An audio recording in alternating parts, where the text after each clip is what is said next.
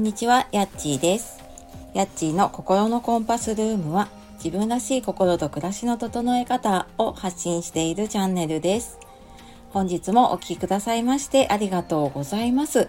え週明け月曜日ですね。いかがお過ごしでしょうか？少しずつね、朝が暖かくなってきたなっていう感じがして、ね、あの、昼間もだいぶね、過ごしやすくなってくるのかななんて思っております。で、あと週末のね、あのメンバーシップと、あと有料の配信聞いてくださった方、ご購入いただいた方、本当にありがとうございます。えーとてもね、励みになっております。なかなかちょっとね、通常の配信では話しにくいなっていうこととか、ちょっと詳しく話したいなっていうこと、まあ、普段のね、私のそのセッションとか講座の中とかでね、伝えてるようなこととかも、えー今回はお話ししてみたので、よかったら聞いてみてください。で今日は子供にイライラ起こっちゃったからの立ち直りで役に立ったことっていうテーマで、まあ、これあの私の体験談というか、まあ今ちょっと現在進行形でぶつかっている悩みというかねそこから、えーどうこう立ち直ろうかなという、はい、ちょっと今も続いていることなんですけれども、えーまあ何があったかっていうとね週末にうち小学6年生の息子が1人います。で、だいぶ前に親子ラジオをやっていたことがあるので、もしかしたらね、知ってる方もいるかもしれないですね。で、まあそんな息子とね、やっぱりちょっとぶつかる原因って、あのゲームとかね、スマホの時間が多くって、で、その時間とかね、ちょっとやりすぎとかね、その使い方のことで、やっぱりちょっとなかなかね、あの意見が合わなかったりとかっていうのがあって、で、まあこの週末もね、ちょっとそういうのがあって、まあ私もちょっとイラッとして怒っちゃって、で、この月曜日の朝をなんとなくちょっと気分悪いまま迎えてですね、今学校に送り出したところなんですね。で、このゲームとかスマホってね、皆さんどうしてるんでしょうかね。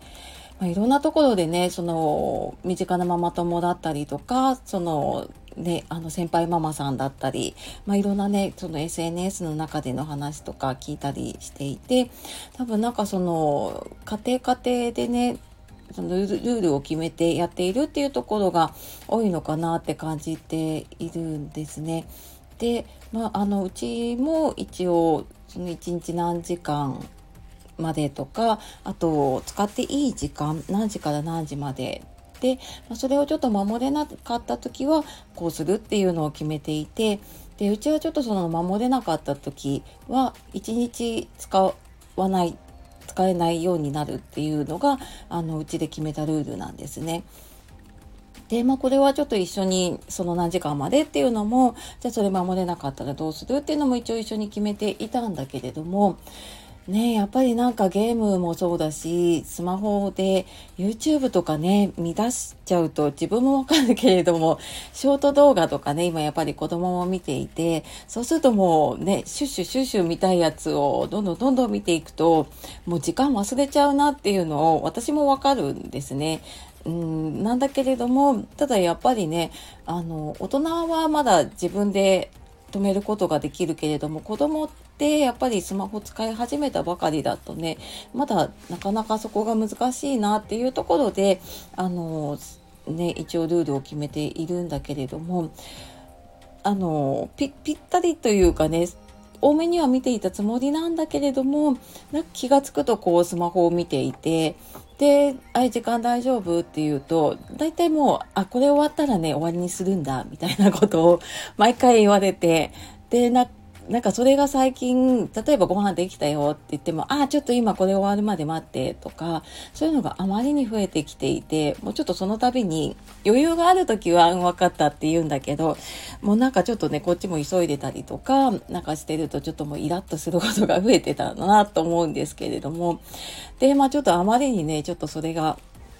多かったし時間ももうあまりにもちょっと過ぎてるなっていうのをあのうちはまだ外にスマホは持ち出していなくて家の中で、えー、と w i f i で使えるように親の iPhone をねちょっとお下がりで使わせてる感じなんですけれどもであのスクリーンタイム見てもやっぱりちょっともう時間が多すぎるんじゃないって言ってじゃあもう明日は明日はって今日かはもうじゃあ一日使うのやめようってやってからやっぱりもうなんかお互いにこうもうイライラがぶつかってたんですよね。で私なんか気持ちの切り替えが結構苦手で前はその一日引きずっちゃってたんですね。でも仕事も手につかないしでもなんかイライラモヤモヤしてもうなんかその気を紛らわせる方法もわからなくって、もうなんか会社に行ってた時とかも一日ドヨーンとしながら仕事をしていたんだけれども、なんかそこでちょっと私気持ちがこう朝で切り替わったなって思ったのがあって、で、それはちょっと前にもね、話していたんですけれども、うんと、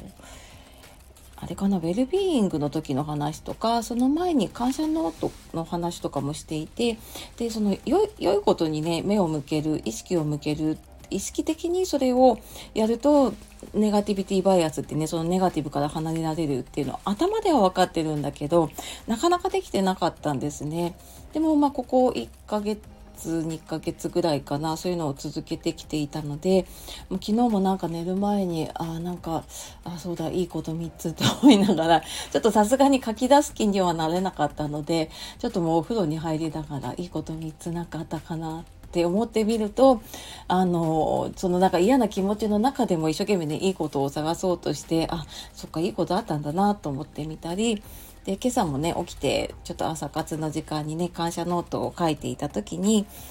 まあなんかそのねイラッとする出来事はあったんだけれどもまあそこでねあのまたちょっと違うところに目を向ける意味があったのかなとかねっていうのをうんと、そのそれ以外にねちょっと楽しみを見つける機会なのかもしれないしちょっとなんかその親子でね話をするとか、うん、そういう機会なのかなっていうのをそのなんか感謝ノートを書くことでねちょっと気づくことができたなって思ってます。でなんかちょうど昨日読んだ本でもね書いてあったピンチの顔をしてチャンスは来るっていうね、まあ、よく言われますけどもでなんかそんな風にやっぱりこうピンチになってもその裏返すとねきっとチャンスになるんだろうなっていうのが意識的になんかそういう習慣を作っていくと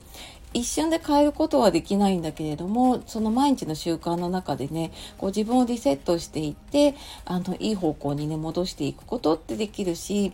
なんか意味付けでまあ、出来事は変わらないんだけどね、そのイライラしたっていう出来事は変わらないんだけれども、じゃあそこから何を得られるかっていうね、意味は変えていけるなと思ったので、えっ、ー、と、まあちょっと今日はね、気分も入れ替わっているので、えっ、ー、と、ちょっとまたね、子供が帰ってきたら、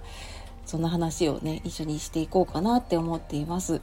でなんかついて私も忘れがちになっちゃうんだけどねこれ何のためのルールなんだろうなとかじゃあなんかそれすることでねうんなんかどうなったらいいのかなっていうそれは親としてもあるし、まあ、子供もねどうなったらあのいいかっていうやっぱりメリットがないとねやらないなと思ったので、まあ、そこもちょっとねうんなんかその一方的なルールだけじゃなくって、まあ、もちろんねその